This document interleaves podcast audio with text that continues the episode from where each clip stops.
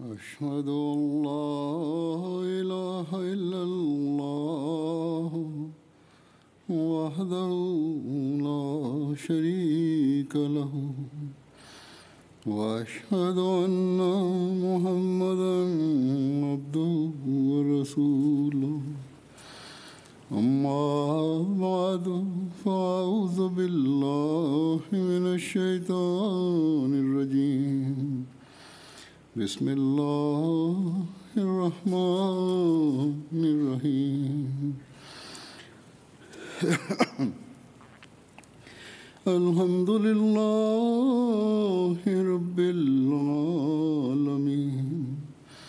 الرحمن الرحيم. مالك يوم الدين. إياك نعبد وإياك نستعين. اهدنا الصراط المستقيم. صراط الذين أنعمت عليهم. غير المغضوب عليهم ولا الضالين.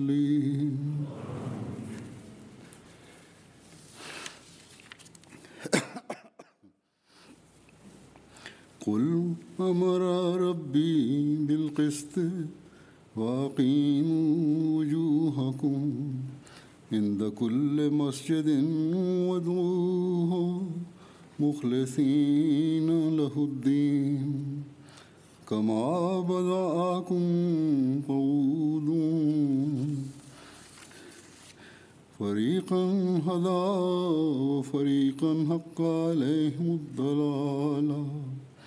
إنهم اتخذوا إنهم اتخذوا الشياطين أولياء من دون الله ويحسبون أنهم مهتدون. يا بني آدم خذوا زينتكم عند كل مسجد وكلوا واشربوا. ولا تسرفوا إنه لا يحب المسرفين ഈ ആയത്തുകളുടെ തർജ്ജമ ഇപ്രകാരമാകുന്നു നീ പറയുക എൻ്റെ നാഥൻ നീതിപൂർവം പ്രവർത്തിക്കുന്നതിന് കൽപ്പിച്ചിരിക്കുന്നു ഓരോ ആരാധനാ സ്ഥലത്തും നിങ്ങളുടെ ശ്രദ്ധ നേരെ നിർത്തുക കീഴ്വണക്കം അവന് മാത്രം അർപ്പിച്ചുകൊണ്ട് അവനെ വിളിച്ചു പ്രാർത്ഥിക്കുകയും ചെയ്യുക. അവൻ നിങ്ങളെ ആദ്യമായി സൃഷ്ടിച്ചതുപോലെ അവനിലേക്ക് നിങ്ങൾ മടങ്ങുന്നതുമാണ്. മരണത്തിന് ശേഷം. ഒരു വിഭാഗത്തെ അവൻ നേർവഴിയിലേക്ക് നയിച്ചു. എന്നാൽ മറ്റൊരു വിഭാഗമാകട്ടെ ദുർമാർഗം അവർക്ക് അർഹമായിരിക്കുന്നു.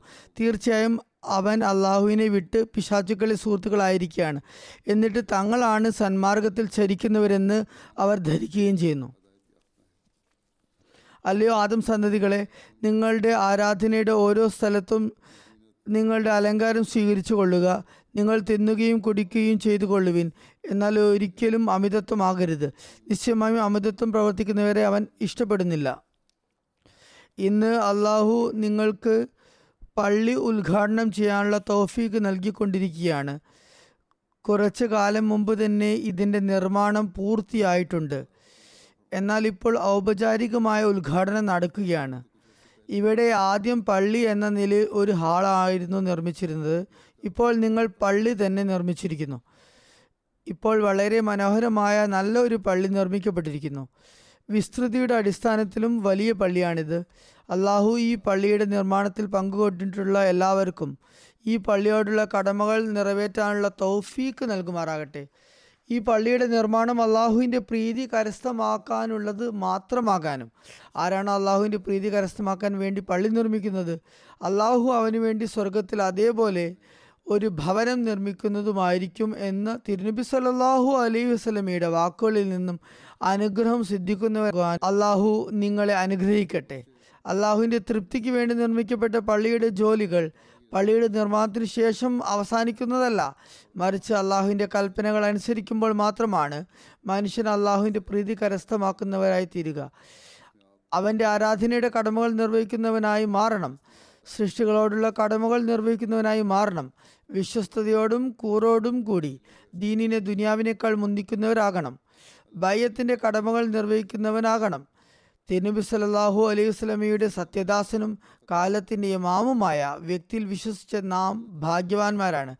ഹജരത് മസീമദ് അലൈഹി ഇസ്ലാമിനെ വിശ്വസിച്ച് അദ്ദേഹത്തിന്റെ ബയ്യത്തിൽ ചേർന്നതിനാൽ നമുക്ക് മേൽ വലിയ ഉത്തരവാദിത്തങ്ങളുണ്ട് എന്ന് നാം എപ്പോഴും ഓർമ്മിക്കേണ്ടതാണ്.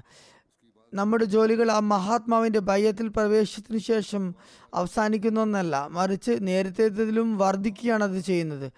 അപ്പോൾ മാത്രമേ അള്ളാഹു ഹസരത്ത് മസീമദ് അലി ഇസ്ലാമിനോട് ചെയ്ത വാഗ്ദാനങ്ങളുടെ അനുഗ്രഹങ്ങൾക്ക് നമ്മൾ അവകാശികളായി മാറുകയുള്ളൂ. ചുരുക്കത്തിൽ നമ്മുടെ ഉത്തരവാദിത്തങ്ങൾ നമ്മളിലെ ഓരോരുത്തരും വ്യക്തമായി മനസ്സിലാക്കിയിരിക്കണം. മസ്ജിദിനെ ജനനിബിഡമാക്കേണ്ടത് നമ്മുടെ ഉത്തരവാദിത്തമാണ് പരസ്പരം സ്നേഹത്തോടെ കഴിയേണ്ടത് നമ്മുടെ ഉത്തരവാദിത്തമാണ് പരസ്പര സഹോദര്യത്തിന്റെ സന്ദേശം ലോകത്ത് പരത്തേണ്ടത് നമ്മുടെ കടമയാണ്. ഇസ്ലാമിന്റെ സുന്ദര അധ്യാപനങ്ങളുടെ സന്ദേശം ലോകത്ത് പരത്തേണ്ടത് നമ്മുടെ ഉത്തരവാദിത്തമാണ് നിരന്തരം ദ്വാകൾ മുഖേന നമ്മുടെ പരിഷ്കരണത്തിലേക്ക് ശ്രദ്ധിക്കേണ്ടത് നമ്മുടെ ഉത്തരവാദിത്തമാണ് നമ്മുടെ തലമുറകളുടെ പരിഷ്കരണത്തിന് വേണ്ടി ചിന്തിക്കേണ്ടത് നമ്മുടെ ഉത്തരവാദിത്തമാണ്. അങ്ങനെയാണെങ്കിൽ മാത്രമേ നമുക്ക് മസ്ജിദിന്റെ കടമകൾ യഥാവിധി നിർവഹിക്കാൻ കഴിയുകയുള്ളൂ. ഹജ്രത് മസീമുദ് അലി ഇസ്ലാം ഒരു സന്ദർഭത്തിൽ പറയുന്നു എവിടെയെങ്കിലും ഇസ്ലാമിനെ പരിചയപ്പെടുത്താൻ നിങ്ങൾ ആഗ്രഹിക്കുന്നെങ്കിൽ അവിടെ മസ്ജിദ് പണി കഴിപ്പിക്കുക. ഇപ്പോൾ ഇവിടെ മസ്ജിദ് ഉണ്ടാക്കിയത് കൊണ്ട് പ്രത്യക്ഷത്തിൽ ഈ പ്രദേശത്ത് ഇസ്ലാമിനെ പരിചയപ്പെടുത്താൻ സാധിക്കുന്നതാണ്. ചില അയൽക്കാർ ഇവിടെ വന്നിട്ടുമുണ്ടായിരുന്നു. അവർ നല്ല അഭിപ്രായങ്ങളാണ് പ്രകടിപ്പിച്ചത്. ഇപ്പോൾ കൂടുതൽ ആളുകൾ വന്നതുകൊണ്ട് തിരക്കും ബഹളവുമൊക്കെ ഉണ്ടായിട്ടുണ്ട്. ഏറ്റവും അടുത്തുള്ള ഒരു അയൽവാസി ഏതാനും ദിവസം മുമ്പ് വന്നിട്ട് പറയുകയുണ്ടായി നിങ്ങളുടെ അയൽവാസിയാകാൻ കഴിഞ്ഞതിൽ ഞങ്ങൾ സന്തോഷിക്കുന്നു. ഏതായാലും നമ്മൾ നമ്മുടെ അയൽവാസികളുടെ കാര്യങ്ങൾ ശ്രദ്ധിക്കേണ്ടതാണ്. അനാവശ്യമായ ബഹളവും തിരക്കും ഇവിടെ ഉണ്ടാകാൻ പാടില്ല. നിയമത്തിന്റെ പരിധിക്കുള്ളിൽ നിന്നുകൊണ്ട് തന്നെ എല്ലാ കാര്യങ്ങളും ചെയ്യേണ്ടതാണ്. ഏതായിരുന്നാലും അയൽവാസികൾക്കൊക്കെ പള്ളിയെ സംബന്ധിച്ച് അറിയാൻ കഴിയുന്നതാണ്. ഈ വഴിയിലൂടെ കടന്നു പോകുന്നവർക്കും അതേക്കുറിച്ച് അറിവുണ്ടായിരിക്കും. ഈ പരിചയത്തിന്റെ മാർഗങ്ങൾ അത് തബ്ലീഗിന്റെ വഴികൾക്കും കാരണമായി മാറുന്നു. തബ്ലീഗിന്റെ വഴികളും തുറന്നു കൊടുക്കുന്നു. ആയതിനാൽ ഓരോ അഹമ്മദിയും ഇസ്ലാമിക അധ്യാപനത്തിന്റെ ജീവൽ മാതൃകയാകേണ്ടതുണ്ട്. അങ്ങനെ അതിനുവേണ്ടി ശ്രമിക്കേണ്ടതുണ്ട്. ലോകത്തിന് ഒരു പ്രത്യക്ഷ വ്യത്യാസം നിങ്ങളിൽ കാണാൻ സാധിക്കണം. അതായത് ഈ ഭൗതിക ചുറ്റുപാടിൽ ഈ ലോകത്ത് വസിച്ചുകൊണ്ട് കൊണ്ട് ഭൗതിക കാര്യങ്ങൾ ചെയ്തുകൊണ്ട് തന്നെ ദീനിനെ ദുനിയാവിനേക്കാൾ മുന്തിക്കുന്ന ആളുകളും ഇവിടെ ഉണ്ടെന്ന് അവർക്ക് മനസ്സിലാക്കാൻ സാധിക്കണം. മാത്രമല്ല തങ്ങളുടെ കഴിവുടയവനായ സൃഷ്ടാവുമായി ബന്ധമുള്ളവരാണ് അവരെന്നും അതുപോലെ സമസൃഷ്ടികളോട് സഹാനുഭൂതിയുള്ളവരാണെന്നും അവർക്ക് ഉപകാരപ്പെടുന്നവരാണെന്നും ബോധ്യമാകണം. ഈ കാര്യങ്ങളെല്ലാം ഭൗതികരായ ആളുകൾ നോക്കുമ്പോൾ അവർക്ക് ഉള്ളിൽ ഒരു ജിജ്ഞാസ ഉണ്ടാക്കുകയും പിന്നെ അത് ഇസ്ലാമിക പ്രചരണത്തിനുള്ള മാർഗങ്ങൾക്ക് വഴിവെക്കുകയും ചെയ്യുന്നതാണ്. ആയതിനാൽ ഓരോ അഹമ്മദിയും നേരത്തേതിലും അധികം ഇസ്ലാമിക അധ്യാപനങ്ങളുടെ കർമ്മ രൂപമായി തീരേണ്ടതുണ്ട്.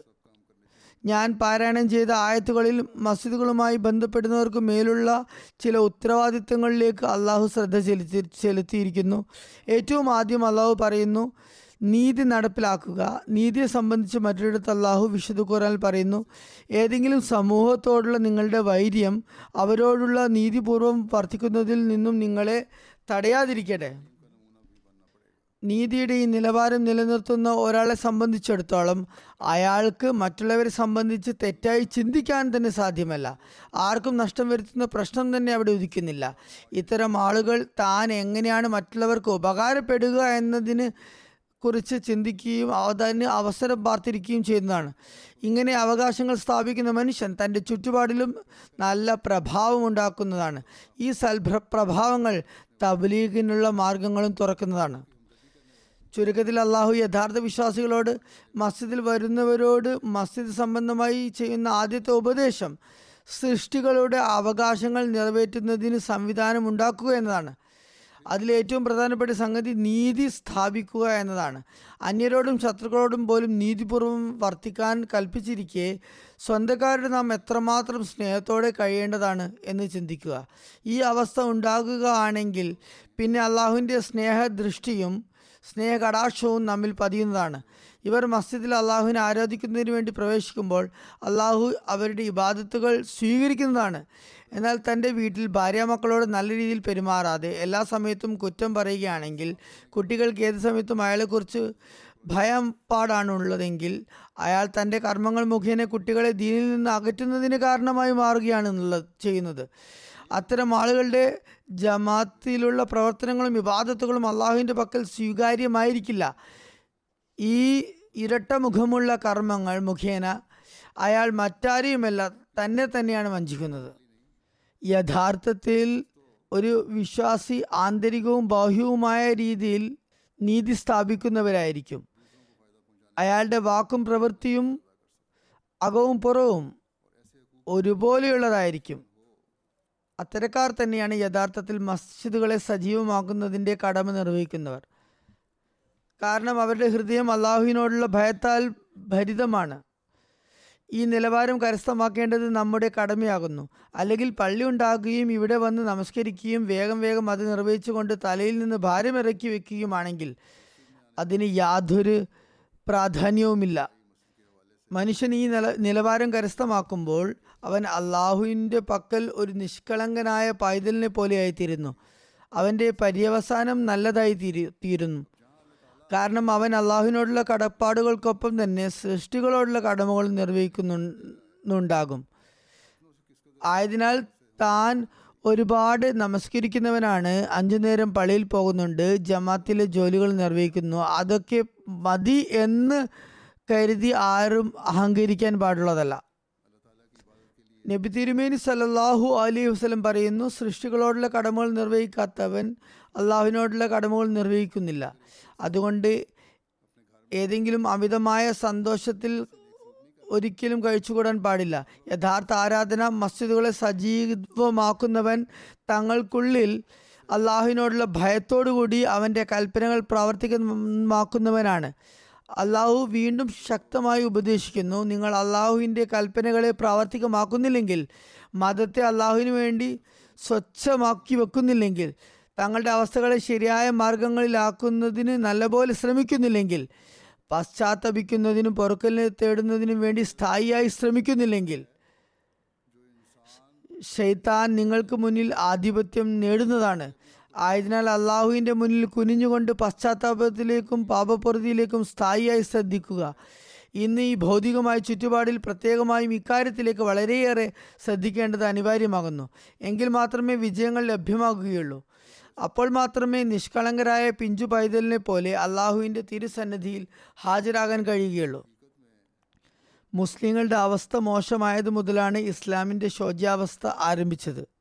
അവർ നീതിയെയും അതുപോലെ ഇബാദത്തുകളെയും വെറും പ്രദർശന വസ്തുക്കളാക്കി മാറ്റി. അല്ലെങ്കിൽ അതിനോടുള്ള കടമകൾ നിർവഹിച്ചില്ല. അങ്ങനെയെല്ലാം അവർക്ക് സർവം നഷ്ടമായി. ഭംഗിയുള്ള മസ്ജിദുകൾ തീർച്ചയായും അവർ നിർമ്മിച്ചുകൊണ്ടിരിക്കുന്നു. മുമ്പും നിർമ്മിച്ചിട്ടുണ്ട്. എന്നാൽ അഹമ്മദികളുടെ പള്ളികളുടെ കാര്യത്തിൽ പാകിസ്ഥാനിൽ അത് തകർക്കുന്നതിലാണ് അവർ കൂടുതൽ ശ്രദ്ധ ചെലുത്തുന്നത്. തങ്ങളുടെ മസ്ജിദുകൾ പോലെ അഹമ്മദികളുടെ മസ്ജിദുകൾ ഉണ്ടാകരുതെന്നും അഹമ്മദികളുടെ മസ്ജിദുകളിൽ മിനാരങ്ങൾ ഉണ്ടാകരുതെന്നും മെഹ്റാബുകൾ ഉണ്ടാകരുതെന്നും അവർ ആഗ്രഹിക്കുന്നു. ഇതൊക്കെയായിട്ടും അവരിൽ ഇബാദുർ റഹ്മാൻ റഹ്മാനായ ദൈവത്തിന്റെ ദാസന്മാർ ഉണ്ടാകുന്നില്ല. തങ്ങൾ അഹമ്മദികൾക്ക് മേൽ ആക്രമണം നടത്തുന്നു എന്നും അവരുടെ ധാരണയനുസരിച്ച് അഹമ്മദികളെ ശരിയായി പാതയിൽ കൊണ്ടുവരാൻ ഞങ്ങൾ ശ്രമിക്കുന്നു എന്നും കരുതി അവർ അഹങ്കരിക്കുകയാണ്. ഏതായാലും ആദ്യകാലത്തും ഈ അധപ്പതനാവസ്ഥ ഉണ്ടായിട്ടുണ്ട്. അതിന് കാരണം മസ്ജിദുകളുടെ ജനബാഹുല്യം വെറും ബാഹ്യമായ നിലയിലായിരുന്നു. എന്നതാണ്. എവിടെയെങ്കിലും ഒറ്റപ്പെട്ട യഥാർത്ഥ മുസ്ലിങ്ങളെ കാണാമായിരുന്നുള്ളൂ. എന്നാലും പൊതുവായ നിലയിൽ ശോചനീയ അവസ്ഥയായിരുന്നു ഇതെല്ലാം ഉണ്ടാകേണ്ടതും അനിവാര്യമായിരുന്നു. തിരുനബി സല്ലല്ലാഹു അലി വസല്ലം അത് സംബന്ധിച്ച് മുന്നറിയിപ്പ് നൽകിയിട്ടുള്ളതാണ്. എന്നാൽ ഈ അന്ധകാര കാലഘട്ടത്തിന് ശേഷം ഹജ്രത് മസീമോദ് അലി ഇസ്ലാം മുഖേന പ്രകാശത്തിന്റെ കാലം വരികയുണ്ട്.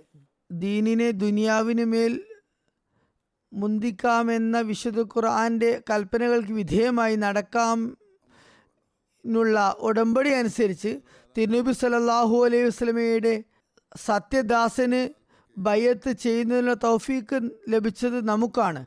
അതുകൊണ്ട് ഞാൻ പറഞ്ഞതുപോലെ നമ്മുടെ ആന്തരികാവസ്ഥയിലേക്കും ബാഹ്യാവസ്ഥയിലേക്കും നാം വളരെയധികം ഊന്നൽ ചെലുത്തേണ്ടതുണ്ട്. ഈ ഭൗതികരായ ആളുകളുടെ മസ്ജിദുകളുടെ അവസ്ഥയിൽ നിന്നും നമ്മുടെ മസ്ജിദുകളുടെ മസ്ജിദുകളെ അതുപോലെ ആകാതിരിക്കാൻ വേണ്ടി സംരക്ഷിക്കേണ്ടതായി വരും. അത് സംബന്ധമായി ഹജരത്ത് അലി റലാഹു അലിൽ നിന്നുള്ള ഒരു നിവേദനമുണ്ട്. തിരുനബി സലാഹു അലി വസ്ലം പറയുകയുണ്ടായി ഒരു കാലം വരാനിരിക്കുന്നു. അന്ന് ഇസ്ലാമിന്റെ പേരല്ലാതെ മറ്റൊന്നും അവശേഷിക്കുന്നതല്ല. ഖുറാൻ വാക്കുകളിൽ മാത്രം അവശേഷിക്കുന്നതായിരിക്കും. ആ കാലത്ത് മസ്ജിദുകൾ പ്രത്യക്ഷത്തിൽ ജനനിബിഡമായി കാണും. എന്നാൽ അവ സന്മാർഗശൂന്യമായിരിക്കും അവയുടെ ഉലമാക്കൾ പണ്ഡിതന്മാർ ആകാശത്തിന് കീഴിലെ നികൃഷ്ട ജീവികളായി തീരും എല്ലാതരം ഫിത്തിനകളും കുഴപ്പങ്ങളും അവരിൽ നിന്ന് പുറപ്പെടുകയും അവരിലേക്ക് തന്നെ മടങ്ങുകയും ചെയ്യും. ഇതൊക്കെ തന്നെയാണ് നമ്മൾ ഇന്ന് അധികം മസ്ജിദുകളിലും മുസ്ലിങ്ങളുടെ മസ്ജിദുകളിലും കണ്ടുകൊണ്ടിരിക്കുന്നത്. ഇന്ന് നാം ഈ കണ്ടുകൊണ്ടിരിക്കുന്ന അവസ്ഥകൾ നമ്മെ കൂടുതൽ ജാഗ്രത പുലർത്തുന്നവരാക്കി മാറ്റേണ്ടതുണ്ട്. ഇവർക്കിടയിൽ ഇന്ന് ഫിത്തനകളല്ലാതെ മറ്റൊന്നും തന്നെ അവശേഷിക്കുന്നില്ല. അവർ സമ്മർദ്ദം ചെലുത്തുന്നത് ഞാൻ നേരത്തെ സൂചിപ്പിച്ചതുപോലെ ജമാഅത്തിന്റെ മസ്ജിദുകളുടെ മിനാരങ്ങൾ തകർക്കാൻ വേണ്ടിയാണ്. അവർ അതിനെ മസ്ജിദ് എന്നും പറയുന്നില്ല. അവർ പറയുന്നത് ഇവരുടെ ആരാധനാലയങ്ങളാണ്. അതിന്റെ മിഹ്റാബുകൾ തകർക്കണമെന്നാണ്. ഇത് മാത്രമാണ് അവരുടെ ദീനി സേവനങ്ങൾ. അവർക്ക് യാതൊരു നീതിയും കാണിക്കാൻ സാധിക്കുന്നില്ല. ചുരുക്കത്തിൽ ഇതെല്ലാം തന്നെ എങ്ങനെയാണ് ആത്മാർത്ഥമായി മസ്ജിദുകളുടെയും ദേവദാസന്മാരുടെയും അവകാശങ്ങൾ നാം നിറവേറ്റേണ്ടത് എന്ന കാര്യത്തിൽ നമുക്ക് പാഠങ്ങൾ നൽകുന്നുണ്ട്. നേരത്തെ പറഞ്ഞ ആയത്തുകളിലെ ആദ്യത്തെ ആയത്തിന് വിശദീകരിച്ചുകൊണ്ട് ഹസരത്ത് മസീമോദ് അലി ഇസ്ലാം ഇപ്രകാരം പറയുന്നു.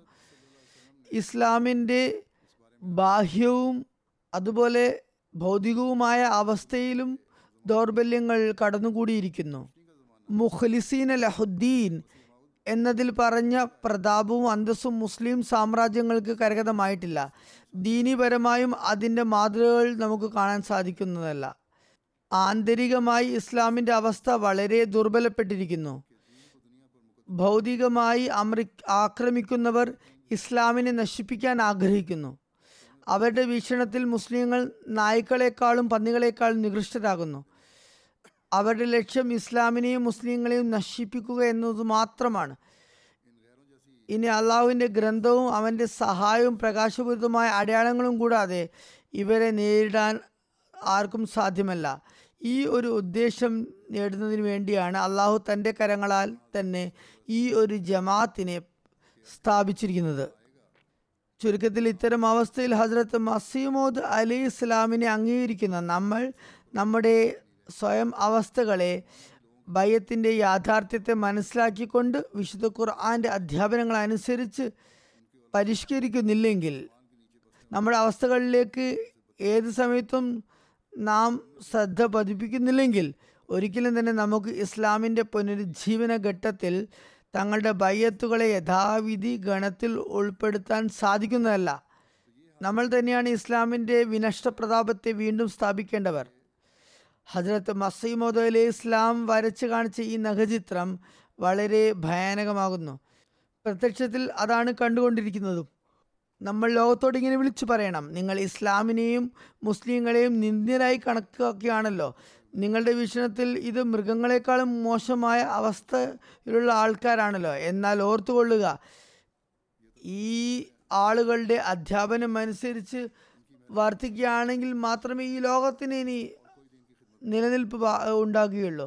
അതുകൊണ്ട് പൂർണമായ ആത്മവിശ്വാസത്തോടെ അള്ളാവിന്റെ അനുഗ്രഹങ്ങളെ അവന്റെ മുന്നിൽ കുമ്പിട്ടുകൊണ്ട് ചോദിച്ചുകൊണ്ട് നമ്മൾ ഈ ലോകത്തിന് മാർഗദർശനം നൽകേണ്ടതുണ്ട്.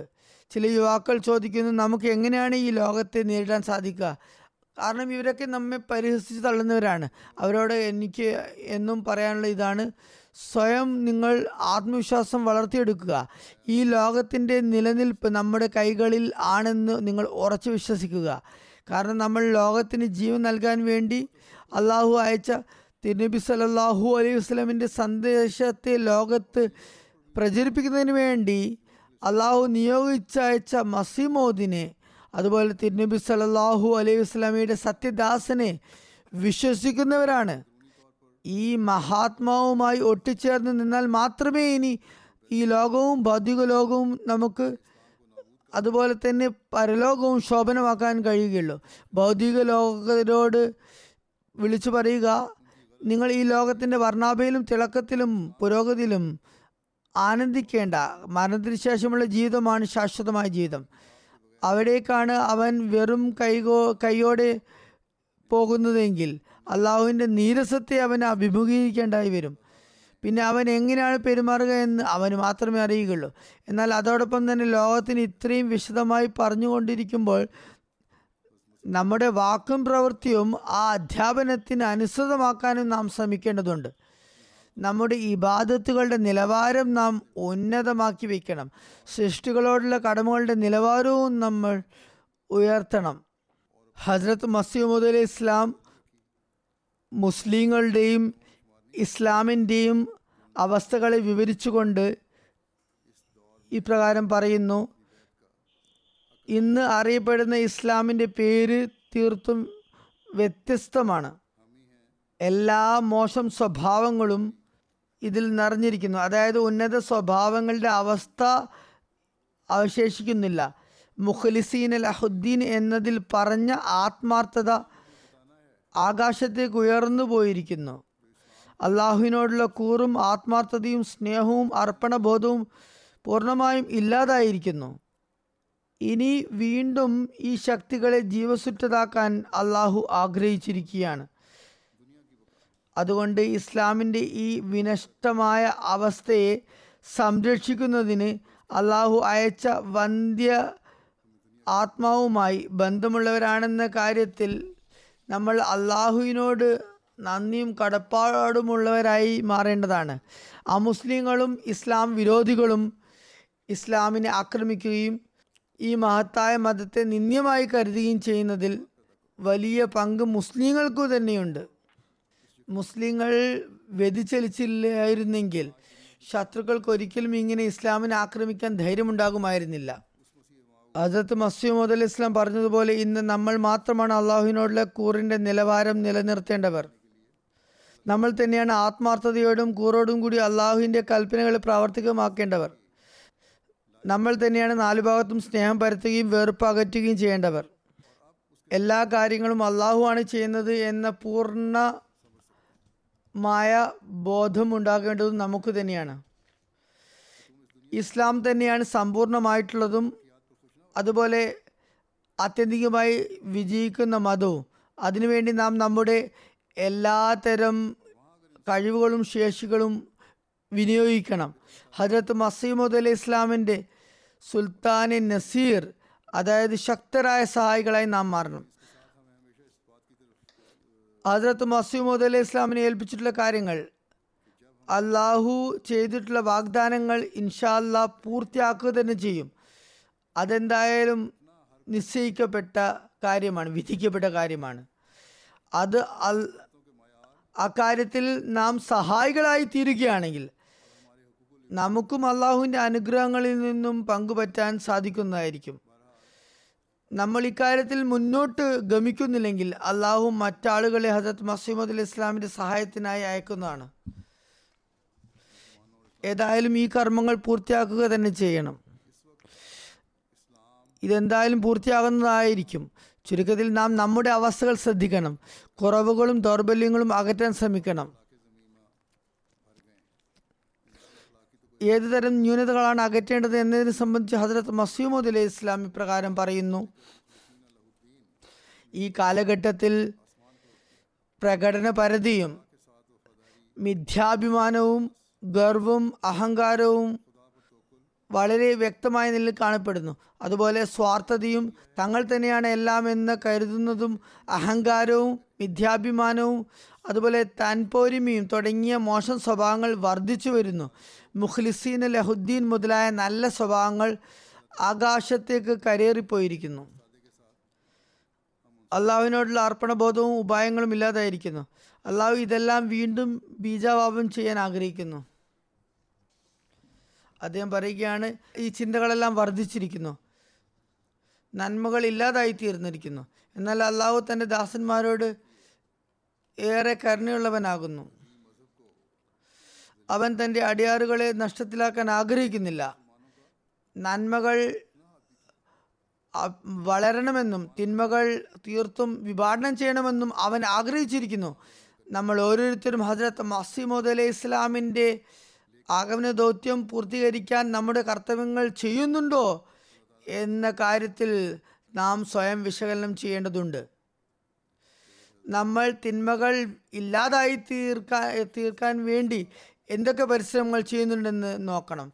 നന്മകളെ സ്വായത്തമാക്കാൻ എല്ലാ നിലക്കും നമ്മുടെ ഭാഗത്തു നിന്നും ശ്രമങ്ങൾ ഉണ്ടാകുന്നുണ്ട് എന്നും വിലയിരുത്തണം. ഇബാദത്തുകളുടെ പറയപ്പെട്ട നിലവാരം ലഭിക്കുന്നതിന് നമ്മൾ പ്രയത്നിക്കുന്നുണ്ടോ?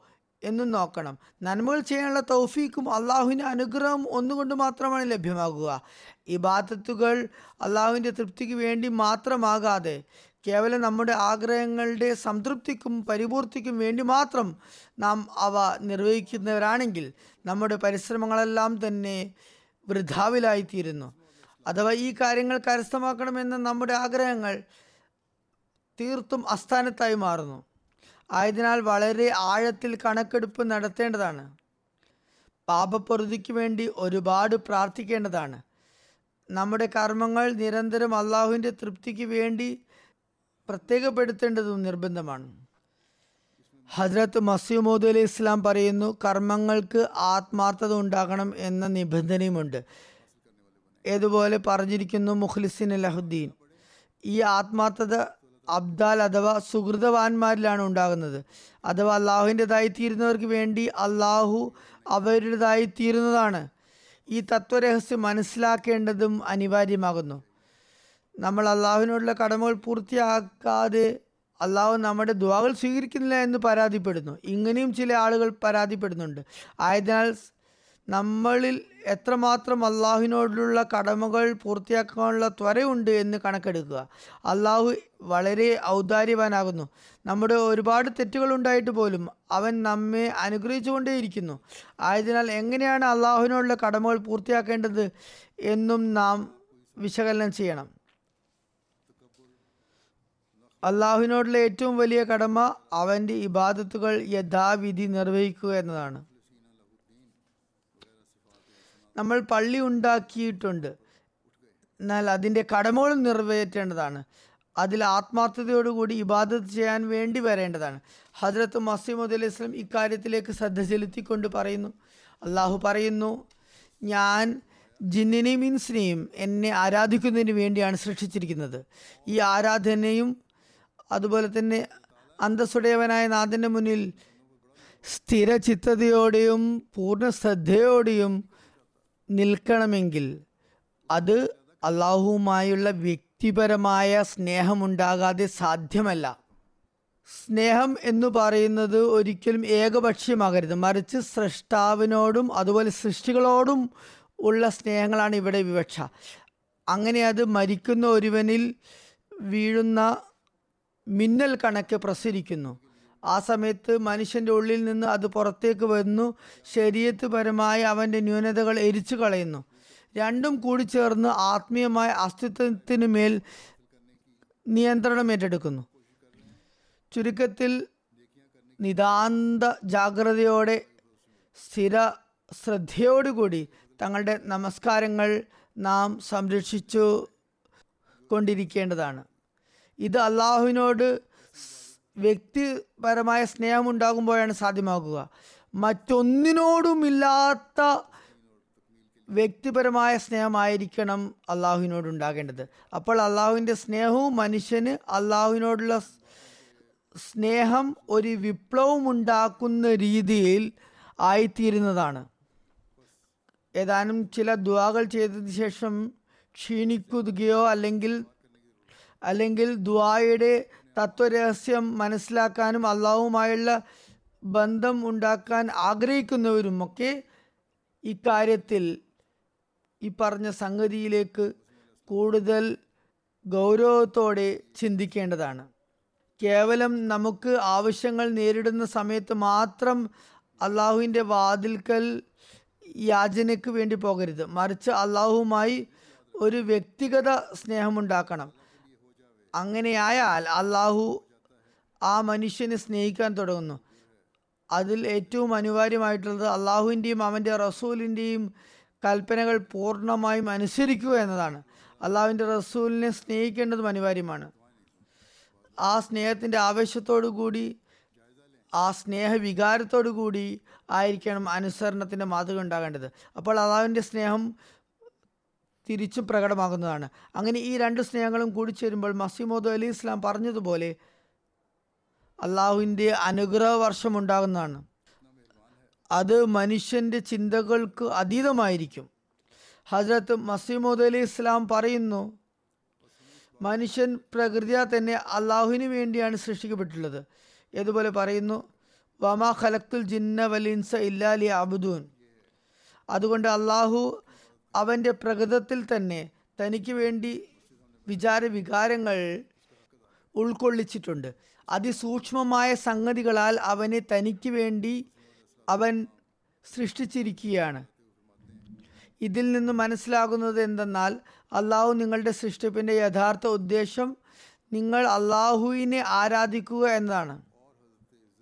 എന്നാൽ തങ്ങളുടെ ഈ അടിസ്ഥാനപരവും പ്രകൃതിപരവുമായ ഉദ്ദേശത്തെ ഒഴിവാക്കി മൃഗതുല്യം ജീവിതം ലക്ഷ്യം ജീവിത ലക്ഷ്യം വെറും തിന്നലും കുടിക്കലും ഉറങ്ങലും മാത്രമാണെന്ന് മനസ്സിലാക്കുകയാണെങ്കിൽ അവർ അള്ളാഹുവിന്റെ അനുഗ്രഹങ്ങളിൽ നിന്നും മാറ്റി നിർത്തപ്പെടുന്നതാണ്.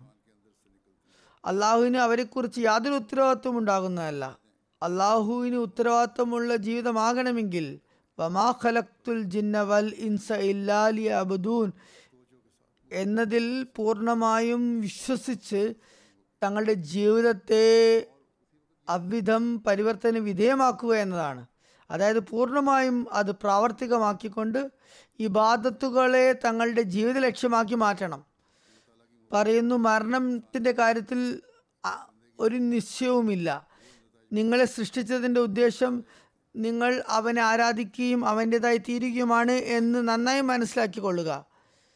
ഭൗതികതയും ലൗകികതയും നിങ്ങളുടെ അടിസ്ഥാനപരമായ ലക്ഷ്യമായി മാറി മാറരുത്. പറയുന്നു ഞാൻ നിങ്ങൾക്ക് കൂടെ കൂടെ വിവരിച്ചു തരുന്നത് എന്തെന്നാൽ എന്റെ വീക്ഷണത്തിൽ മനുഷ്യൻ ഈ ലോകത്ത് വന്നിരിക്കുന്നതിന് തന്നെ ഒരു ലക്ഷ്യം കരസ്ഥമാക്കാൻ വേണ്ടിയാണ്. അതിൽ നിന്ന് തന്നെയാണ് അവൻ ദൂരെ അകന്നു പോകുന്നതും പറയുന്നു നിങ്ങൾ ഭൗതികമായ കച്ചവടങ്ങൾ ഉപേക്ഷിക്കണമെന്നും ഭാര്യാമക്കളെ ഉപേക്ഷിച്ച് വനങ്ങളിലും പർവതങ്ങളിലും പോയി ഇരിക്കണമെന്നും ഞാൻ ഒരിക്കലും ആഗ്രഹിക്കുന്നില്ല. ഇസ്ലാം അത് അനുവദനീയമായി ഗണിക്കുന്നുമില്ല. ഭൗതികമായ വ്യാപാരങ്ങളും ക്രയവിക്രയങ്ങളും വിക്രയങ്ങളും ചെയ്യുക ഭാര്യാമക്കളുടെ കടമകൾ നിറവേറ്റുക അത് തന്നെയാണ് ഇസ്ലാമിന്റെ അധ്യാപനം. നിത്യബ്രഹ്മചാര്യം ഇസ്ലാമിന്റെ ലക്ഷ്യമല്ല. ഇസ്ലാം മനുഷ്യന് ഊർജസ്വലനും ജാഗ്രതയുള്ളവനുമാക്കാൻ ആഗ്രഹിക്കുന്നു. അതുകൊണ്ട് ഞാൻ പറയാൻ ആഗ്രഹിക്കുകയാണ് നിങ്ങൾ കച്ചവടങ്ങളിൽ നല്ലപോലെ പരിശ്രമിക്കുക. ഹദീസുകളിൽ വന്നിരിക്കുന്നു ആരുടെ കയ്യിലാണോ ഭൂമിയുള്ളത് അവൻ അതിനെ ശ്രദ്ധിക്കുന്നില്ലെങ്കിൽ അതേക്കുറിച്ച് അവന് ചോദ്യം ചെയ്യപ്പെടുന്നതാണ്. ആരെങ്കിലും എന്ന് ഇതുകൊണ്ട് ഭൗതിക കച്ചവടങ്ങളിൽ നിന്നും വിട്ടുനിൽക്കണം എന്ന് ഉദ്ദേശം എടുക്കുന്നുണ്ടെങ്കിൽ എന്ന് പറയുന്നുണ്ടെങ്കിൽ അവൻ തെറ്റിലാണുള്ളത്. യഥാർത്ഥത്തിൽ നിങ്ങൾ ചെയ്യുന്ന എല്ലാ വ്യാപാരങ്ങളിലും അള്ളാഹുവിന്റെ തൃപ്തിയാണ് ലക്ഷ്യമെന്ന് വരികയാണെങ്കിൽ അതിൽ യാതൊരു അനൗചിത്യവുമില്ല. അവന്റെ ഇംഗിതത്തിൽ നിന്ന് പുറത്തേക്ക് പോയി തങ്ങളുടെ ലക്ഷ്യങ്ങളും ആഗ്രഹങ്ങളും അവനേക്കാൾ മുന്തിക്കാൻ പാടില്ല. ഇത് വളരെ ചിന്തനീയവും ശ്രദ്ധേയവുമായ ഒരു കാര്യമാണ്. അദ്ദേഹം വളരെ വേദനയോടുകൂടി പറയുന്നു ഞാൻ ആവർത്തിച്ച് ആവർത്തിച്ച് നിങ്ങളുടെ ശ്രദ്ധ ക്ഷണിക്കുന്നത് നിങ്ങളുടെ ജീവിത ലക്ഷ്യം എന്താണെന്ന കാര്യം നിങ്ങൾ വിസ്മരിച്ചു പോകരുത് എന്നാണ്. നമ്മൾ ഹജരത് മസീം ഇസ്ലാമിന്റെ ഭയത്തിലുള്ളവരാണെന്ന് വാദിച്ചുകൊണ്ട് നമ്മുടെ ജീവിത ലക്ഷ്യം മറക്കുകയാണെങ്കിൽ നമ്മുടെ ഭയത്ത് പ്രയോജനരഹിതമായിരിക്കും. നമ്മുടെ വാക്കുകൾ പൊള്ളിയായിരിക്കും. ആയതിനാൽ ഓരോ അഹമ്മദിയും വളരെയധികം ചിന്താകുലരാകേണ്ടതുണ്ട്.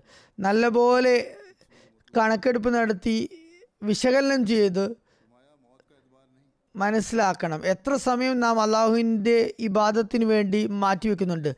ഏതാനും നിമിഷങ്ങൾ നമസ്കരിക്കുകയും അതുതന്നെ കുറച്ച് മനസ്സിലാക്കിയും കുറച്ച് മനസ്സിലാക്കാതെയും എന്തെങ്കിലുമൊക്കെ ഉരുവിട്ട് പോവുകയുമാണെങ്കിൽ നമുക്ക് നമ്മുടെ ജീവിത ലക്ഷ്യം പ്രാപിക്കാൻ കഴിയുമോ? അള്ളാഹു നമ്മെ ഒരിക്കലും ഭൗതിക കാര്യങ്ങൾ ചെയ്യുന്നതിൽ നിന്ന് വിലക്കുന്നില്ല. മറിച്ച് ഒരു യഥാർത്ഥ വിശ്വാസി തന്റെ കർമ്മങ്ങളിൽ കച്ചവടങ്ങളിൽ അതുപോലെ കൃഷിയിൽ എല്ലാം തന്നെ ഉന്നത നിലവാരം പ്രാപിക്കണമെന്നാണ് അവൻ ആഗ്രഹിക്കുന്നത്. എന്നാൽ അതോടൊപ്പം തന്നെ അവൻ പറയുന്നത് നിങ്ങൾ ഈ ഭൗതിക കാര്യങ്ങളോടൊപ്പം നിങ്ങളുടെ സൃഷ്ടിപ്പിന്റെ ഉദ്ദേശം മറന്നു പോകരുത്. നിങ്ങളുടെ നമസ്കാരങ്ങൾ നിങ്ങൾ സംരക്ഷിക്കേണ്ടതാണ്.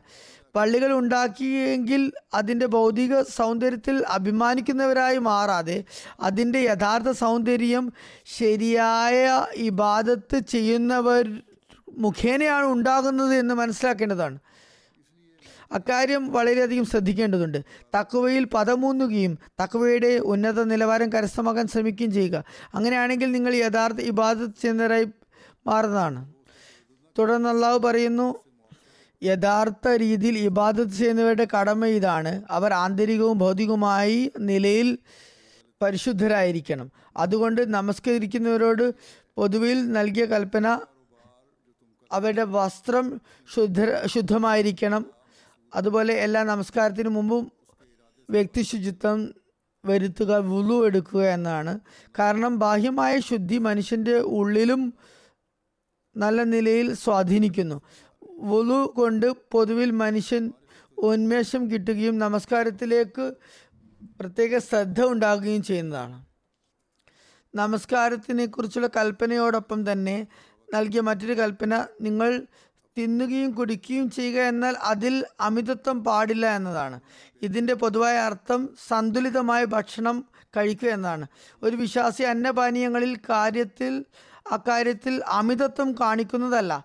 അമിതത്വം കാണിക്കാത്തത് കൊണ്ട് തന്നെ അയാളുടെ ആരോഗ്യം വഷളാകുന്നതല്ല. ഇബാദത്തും ശരിയായ രീതിയിൽ സാധ്യമാകുന്നതിന് അത് കാരണമാകുന്നു. മറ്റൊരർത്ഥം ഒരു യഥാർത്ഥ വിശ്വാസിയുടെ ജീവിത ലക്ഷ്യം തിന്നുകയും കുടിക്കുകയും ഉറങ്ങുകയും മാത്രമാകരുത്. അള്ളാഹു അത് മൃഗങ്ങളുടെ പ്രത്യേകതയായിട്ടാണ് പ്രഖ്യാപിക്കുന്നത്. ഞാനിപ്പോൾ വായിച്ച ഹസരത്ത് മുസ്ലിം ഇസ്ലാമിന്റെ ഉദ്ധരണിയിലും അദ്ദേഹം പറയുന്നത് അത് മൃഗങ്ങളുടെ ജോലിയാകുന്നു. അതിനെ കൂടുതൽ വിശദീകരിച്ച് പറയുകയാണെങ്കിൽ അതിന്റെ വിവക്ഷ ഇപ്രകാരമാണ്. കേവലം ഭൗതിക കാര്യങ്ങളെയും ആഗ്രഹങ്ങളെയും മാത്രം നിങ്ങൾ പിന്തുടരരുത്. മാത്രമല്ല അങ്ങനെ മാത്രം ചെയ്യുന്നവരായി നിങ്ങൾ മാറരുത്. മറിച്ച് നിങ്ങളുടെ സൃഷ്ടിപ്പിന്റെ ലക്ഷ്യം നിങ്ങൾ തിരിച്ചറിയണം. ഒരു യഥാർത്ഥ ആരാധകൻ തീർച്ചയായും ഭൗതിക ജോലികളിൽ ഏർപ്പെടുന്നവനായിരിക്കും. പക്ഷേ അതിൽ അതിനിടയിൽ നമസ്കാരത്തിന്റെ സമയം ആയെന്നും തനിക്ക് ഇപ്പോൾ നമസ്കരിക്കാൻ പോകേണ്ടതുണ്ട് എന്നും ബോധമില്ലാതെ ഏതു സമയവും തന്റെ ജോലിയിൽ അവൻ മുഴുകിയിരിക്കുന്നതല്ല. മറിച്ച് നമസ്കാരത്തിന്റെ സമയത്ത് തന്റെ ഭൗതിക കാര്യങ്ങളുടെ സമയം അവസാനിച്ചു എന്നും അള്ളാഹുവിന്റെ തിരുസന്നിധിയിൽ ഇനി ഹാജരാകാനുള്ള സമയമാണ് എന്നും അവൻ മനസ്സിലാക്കുന്നു. അതുപോലെ നമസ്കാരങ്ങൾ അള്ളാഹുവിനോടുള്ള കടമകൾ കടമകൾ യഥാവിധി പൂർത്തിയാക്കി അനുഷ്ഠിക്കണം. അല്ലാതെ ധൃതി പിടിച്ച് എങ്ങനെയെങ്കിലും നമസ്കരിച്ചു എന്ന് വരുത്തി വെക്കരുത്. മറിച്ച് അത് വളരെ ഭംഗിയോടെ അനുഷ്ഠിക്കണം. തങ്ങളുടെ ഭൗതികമായ ശുചിത്വവും സൗന്ദര്യവും നിങ്ങൾ നിലനിർത്തുന്ന പോലെ ഹൃദയാത്മനെയുള്ള നിങ്ങളുടെ തക്വയുടെ സൗന്ദര്യവും നിങ്ങൾ സ്വീകരിക്കേണ്ടതാണ്. നിങ്ങളുടെ അകവും അങ്ങനെ വൃത്തിയും സൗന്ദര്യവുമുള്ളതാക്കി മാറ്റേണ്ടതാണ്. വീണ്ടും അള്ളാഹു പറയുന്നു നിങ്ങൾക്ക് തീർച്ചയായും തിന്നാനും കുടിക്കാനും അനുവാദമുണ്ട്. എല്ലാ പരിശുദ്ധമായ വസ്തുക്കളും നിങ്ങൾക്ക് വേണ്ടിയാണ് ഉണ്ടാക്കിയിട്ടുള്ളത്. അവ നിങ്ങൾക്ക് ഹലാലാണ് അനുവദനീയമാണ്. നിങ്ങൾക്ക് കച്ചവടത്തിനും ഭൗതിക കാര്യങ്ങൾക്കും അനുവാദമുണ്ട്. എന്നാൽ ഈ കാര്യങ്ങൾ നിങ്ങളെ അള്ളാഹുവിന്റെ ഇബാദത്തുകളിൽ നിന്ന് തടയുകയും മസ്ജിദിൽ പോകുന്നതിൽ നിന്നും ഇബാദത്തുകളിൽ നിന്നും നിങ്ങളെ മാറ്റി നിർത്തുകയും അതിൽ നിന്നും വിസ്മരിപ്പിക്കുകയും ചെയ്യുകയാണെങ്കിൽ അത് അമിതത്വമാകുന്നു. അള്ളാഹു അമിതത്വത്തെ തീർത്തും ഇഷ്ടപ്പെടുന്നില്ല. ജനങ്ങൾ പറയുന്നു ഈ അഞ്ചു നേര നമസ്കാരങ്ങൾ എന്തിനാണ് നിർബന്ധമാക്കിയിട്ടുള്ളത്? ഇക്കാലത്ത് ഇത് വളരെ പ്രയാസകരമായ സംഗതിയാണ്. ജോലികൾക്കിടയിൽ അഞ്ചു നേര നമസ്കാരങ്ങൾക്ക് വേണ്ടി എങ്ങനെയാണ് ഒഴിവ് കണ്ടെത്താനാകുക? അപ്പോൾ അള്ളാഹു പറയുന്നു ഇതൊരിക്കലും പ്രയാസമുള്ള കാര്യമല്ല. മറിച്ച് നിങ്ങൾ ഭൗതികതയിൽ മാത്രം ആണ്ടുപോകുകയും അള്ളാഹുവിനെ പാടെ വിസ്മരിക്കുകയും ചെയ്യുന്നതാണ് അമിതത്വം. ഇങ്ങനെയുള്ള ഈ അമിതത്വം ധാരാളിത്വം നിങ്ങളെ പതിയെ പതിയെ അള്ളാഹുവിൽ നിന്നും പൂർണമായും അകറ്റുന്നതായി മാറുന്നതാണ്. അള്ളാഹുവിന്റെ അനിഷ്ടം ഉണ്ടായാൽ മനുഷ്യനിൽ നിന്നും അത്തരത്തിലുള്ള പ്രവൃത്തികൾ പ്രകടമായാൽ അങ്ങനെ ഒരു മനുഷ്യനെ കൊണ്ട് യാതൊരു പ്രയോജനവുമില്ല. അവൻ താൻ ഒരു മുസ്ലിമാണെന്നും അല്ലെങ്കിൽ താനൊരു അഹമ്മദിയാണെന്നും അതുപോലെ തിരുനബി സല്ലല്ലാഹു അലൈഹി സ്വലമിയുടെ കൽപ്പന അനുസരിച്ച് കാലത്തിന് ഇമാമിന് ബയ്യത്ത് ചെയ്ത് വേനാണു എന്നും അവന് പറഞ്ഞു നടക്കുമായിരിക്കും. എന്നാൽ അവന്റെ കർമ്മങ്ങൾ അവനെ അള്ളാഹുവിന്റെ അപ്രീതിക്ക് കാരണമാക്കുന്നുണ്ടാകും. അള്ളാഹു സന്തുലിതമായ അധ്യാപനമാണ് നമുക്ക് നൽകിയത്. ഭൗതിക ലോകത്തെയും സമ്പാദിക്കുക എന്നാൽ ദീനിനെയും എപ്പോഴും ഓർക്കേണ്ടതാണ്. ഒന്നിലും അമിതത്വം പാടില്ല. യഥാർത്ഥ വിശ്വാസി ദീനിനെ ദുനിയാവിന് മേൽ മുന്തിക്കുന്നവനാകുന്നു. ഒരാൾ യഥാർത്ഥത്തിൽ ദീനിനെ ദുനിയാവിന് മേൽ മുന്തിക്കുകയാണെങ്കിൽ പിന്നെ അള്ളാഹു അവന്റെ ഉപജീവനത്തിനുള്ള പുതിയ പുതിയ മാർഗങ്ങൾ തുറക്കുന്നതാണ്. അവന്റെ കർമ്മങ്ങളിൽ കൂടുതൽ ഐശ്വര്യവും അതുപോലെ കൂടുതൽ അനുഗ്രഹവും അവൻ വയ്ക്കുന്നതാണ്.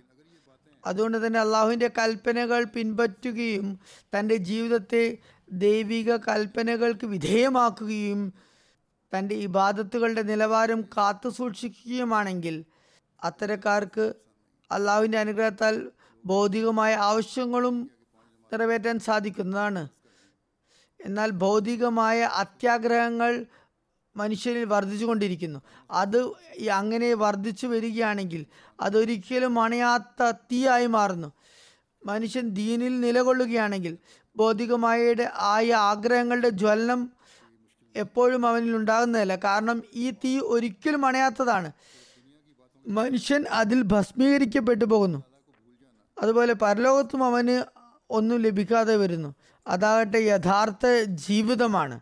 പരലോക ജീവിതമാണ് യഥാർത്ഥത്തിൽ ഉള്ളത്. തിരുനബി സല്ലാഹു അലൈഹി വസല്ലം പറയുന്നു അള്ളാഹുവിന്റെ മസ്ജിദുകളെ സജീവമാക്കുന്നവർ അള്ളാഹുവിലും പരലോകത്തിലും അന്ത്യനാളിൽ വിശ്വസിക്കുന്നവർ മാത്രമാണ്. ആയതിനാൽ മസ്ജിദുകൾ സജീവമാക്കുന്ന വിശ്വാസികളിൽ നമ്മൾ ഉൾപ്പെടേണ്ടതാണ്. മസ്ജിദുകളിലെ സജീവമാക്കുന്നവരുടെ അടയാളം എന്തെന്നാൽ അവർ ഒരു നമസ്കാരത്തിന് ശേഷം അടുത്ത നമസ്കാരം എപ്പോഴാണ് എന്ന് കാത്തിരിക്കുന്നു. മസ്ജിദ് പള്ളി അടുത്ത നമസ്കാരത്തിന് സമയമായാൽ പള്ളിയിൽ പോകണമെന്ന ചിന്ത അവരെ വ്യാകുലപ്പെടുത്തുന്നു. ആകയാൽ മസ്ജിദ് നിർമ്മിക്കുന്നതിന്റെ ഉദ്ദേശം അതിനെ സജീവമാക്കുക എന്നതും കൂടിയാണ്. എങ്ങനെ സജീവമാക്കാം എന്നതുകൂടിയാണ് നമ്മുടെ ചിന്താ വിഷയമാകേണ്ടത്. ഇവിടെ മസ്ജിദ് ഉണ്ടാക്കിയതിന് ശേഷം ഇവിടെയുള്ള ആളുകളുടെ കടമ അതിനെ എപ്പോഴും ജനനിബിഡമാക്കി മാറ്റുക എന്നതാണ്. അതുതന്നെയാണ് ദൈവാനുഗ്രഹങ്ങളെ നമ്മിലേക്ക് ആകർഷിക്കുന്നതും അതുപോലെ നമ്മുടെ പരിഷ്കരണത്തിനും സംസ്കരണത്തിനും അതുപോലെ തങ്ങളുടെ തലമുറകളുടെ തലമുറകളുടെ അള്ളാഹുമായുള്ള ബന്ധത്തിന് ജാമ്യം നൽകുന്നതും അതിനുള്ള ഏക മാർഗം അതൊന്നു മാത്രമാണ്. അല്ലാതെ ഭൗതിക ലോകത്തിന്റെ വർണങ്ങൾ മാത്രമാണുള്ളതെങ്കിൽ നമ്മുടെ തലമുറകളെ അത് ദീനിൽ നിന്നും വിദൂരപ്പെടുത്തുന്നതാണ്. ചെറുപ്പം മുതൽക്ക് തന്നെ അവരെ മസ്ജിദുമായി അടുപ്പിക്കുകയും ദീനിന്റെ പ്രാധാന്യം അവർക്ക് പറഞ്ഞു കൊടുക്കുകയും ചെയ്യേണ്ടതാണ്. ഇത് മാതാപിതാക്കൾ രണ്ടുപേരുടെയും കൂട്ടായ ഉത്തരവാദിത്തമാണ് അതോടൊപ്പം തന്നെ മറ്റൊരു കാര്യം ഓർക്കുക ഞാൻ നേരത്തെയും സൂചിപ്പിച്ചിരുന്നു ഇവിടെ ഈ പള്ളിയുടെ ഉദ്ഘാടനത്തോടു കൂടി ജമാഅത്തിന് കൂടുതൽ പരിചയപ്പെടുത്താനുള്ള അവസരമാണ് കരകതമായിരിക്കുന്നത് മസ്ജിദിനെക്കുറിച്ചും അതുപോലെ ഇസ്ലാമിനെ കുറിച്ചുമുള്ള നല്ല പ്രചരണവും അതുപോലെ തന്നെ പരിചയവും ഇത് മുഖേന നേടാൻ സാധിക്കും. അതുപോലെ തന്നെ അത് തബ്ലീഗിനുള്ള പുതിയ മാർഗങ്ങളും തുറന്നു തരുന്നതായിരിക്കും. അതുപോലെ കൂടുതൽ ബന്ധങ്ങളും നിങ്ങൾക്ക് ഇത് മുഖേന സ്ഥാപിക്കാൻ സാധിക്കും. ആകയാൽ അതിൽ നിന്നുമെല്ലാം പ്രയോജനം എടുത്തുകൊണ്ട് ഇസ്ലാമിന്റെയും അഹമ്മദീയത്തിന്റെയും സന്ദേശം പരത്തേണ്ടതും ഓരോ അഹമ്മദിയുടെയും കടമയാകുന്നു. ഹജരത്ത് മസീമോദ് അലി ഇസ്ലാം പറയുന്നു ഈ സമയത്ത് നമ്മുടെ ജമാഅത്തിന് മസ്ജിദുകൾ വളരെ അനിവാര്യമാകുന്നു. അത് ദൈവഭവനങ്ങളാണ്. ഏത് ഗ്രാമ ഗ്രാമത്തിലും പട്ടണത്തിലും നമ്മുടെ മസ്ജിദ് ഉണ്ടാകുന്നത് അവിടെ ജമാഅത്തിന്റെ പുരോഗതിക്ക് നിദാനമാകുന്നു. പക്ഷെ ഒരു നിബന്ധനയുണ്ട്. മസ്ജിദിന്റെ നിർമ്മാണത്തിൽ നിങ്ങളുടെ നിയത്ത് നിങ്ങളുടെ ഉദ്ദേശശുദ്ധി വളരെ നിർമ്മലമായിരിക്കണം. അള്ളാഹുവിന് വേണ്ടി മാത്രമായിരിക്കണം നിങ്ങളുടെ പ്രവൃത്തി പള്ളി നിർമ്മാണം. ഹജത് മസീം ഇസ്ലാം പറഞ്ഞതുപോലെ മസ്ജിദ് മുഖേന ജമാഅത്തിന്റെ പുരോഗതിക്ക് അസ്ഥിവാരം ഇട്ട് കഴിഞ്ഞിരിക്കുന്നു.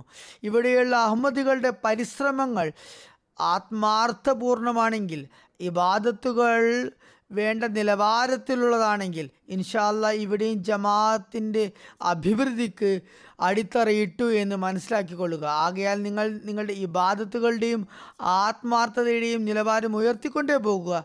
നിങ്ങളുടെ തലമുറകളിലേക്കും ഈ ആത്മാർത്ഥതയും അതുപോലെ ദുവായുടെ പ്രാധാന്യവും ഇബാദത്തിന്റെ അനിവാര്യവും കൈമാറ്റം ചെയ്തു വരിക.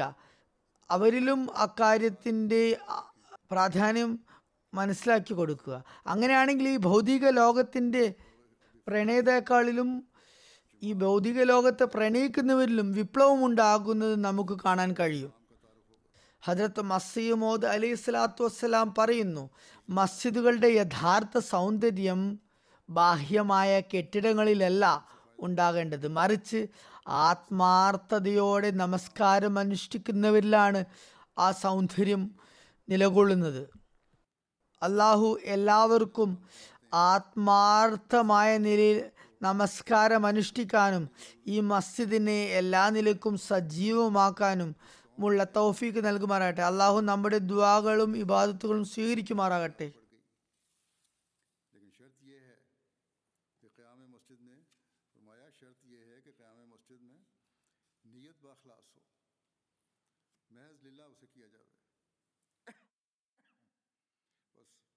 جیسا کہ حضرت مسیم علیہ السلام نے فرمایا ہے، مسجد سے جماعت کی ترقی کی بنیاد پڑ گئی۔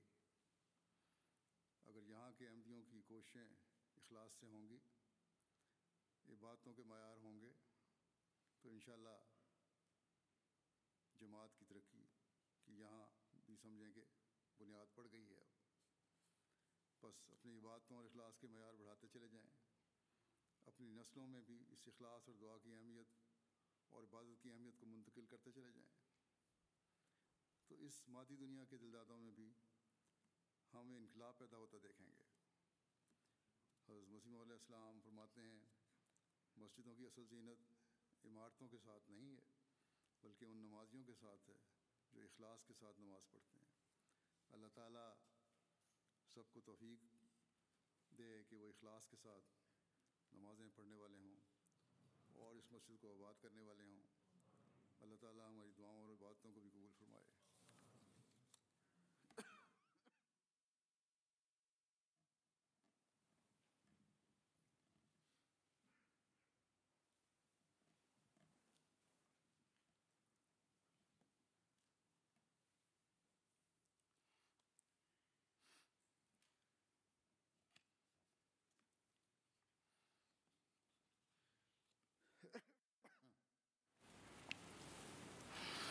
الحمد لله الحمد لله نحمده ونستعينه ونستغفره ونؤمن به ونتوكل عليه ونعوذ بالله من شرور أنفسنا ومن سيئات أعمالنا. من يهده الله فلا مضل له ومن يضلل فلا هادي له. ونشهد أن لا إله إلا الله ونشهد أن محمدا عبده ورسوله. عباد الله رحمكم الله. إن الله يأمر بالعدل واللسان وإيتاء ذي القربى وينهى عن الفحشاء والمنكر والبغي يعظكم لعلكم تذكرون اذكروا الله يذكركم وادعوه يستجب لكم ولذكر الله أكبر.